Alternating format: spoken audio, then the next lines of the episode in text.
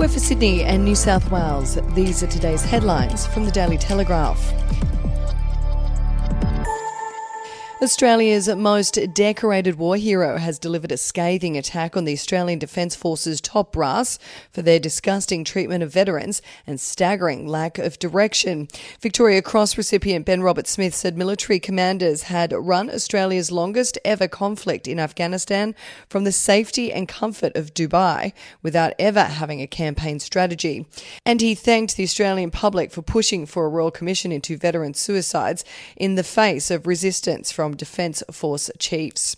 Mr. Roberts-Smith is suing 9 newspapers for defamation over articles alleging he was being investigated by the Australian Federal Police for killing 6 Afghans outside of combat and was a war criminal.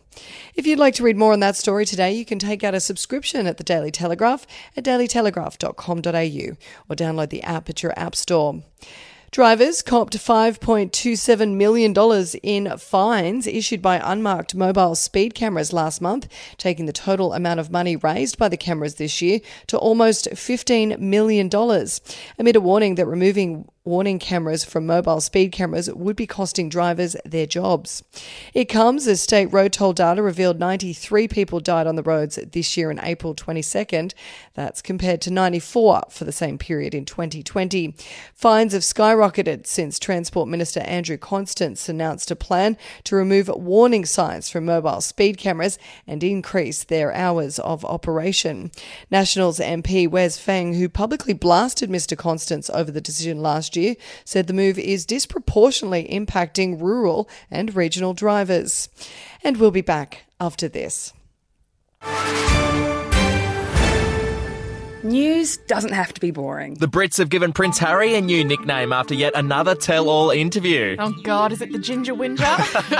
Let the team at news.com.au get you up to speed each day with their podcast, From the Newsroom. A couple were busted joining the Mile High Club. Well, I guess they can't fly Virgin anymore. Politics, sport, red carpets, royals. Get all the goss in just a few minutes. Follow From the Newsroom wherever you get your podcast from.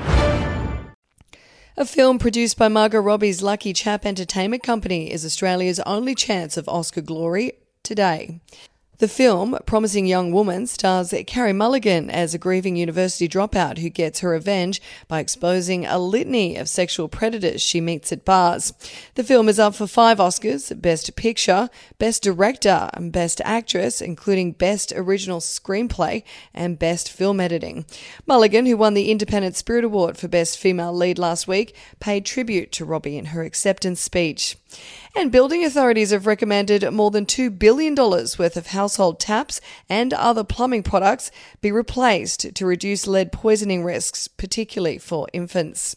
They propose slashing the maximum allowable level of lead in brass fittings from as much as 6% to 0.25%, the limit already adopted by countries such as the US and Canada.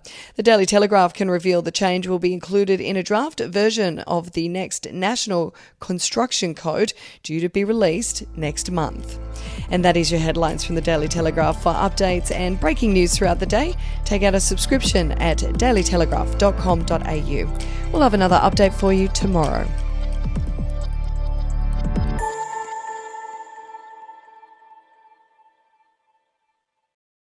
Australian history is full of colourful but forgotten characters, from alleyway gangsters to Cold War spies and eccentric entrepreneurs. There are hundreds of incredible stories of adventurous Aussies that never make it into our history books. Each week I talk to some of the country's greatest history authors, sleuths and yarn spinners to uncover the untold stories of some of our most interesting and offbeat ancestors. The show, In Black and White, can be found wherever you get your podcasts.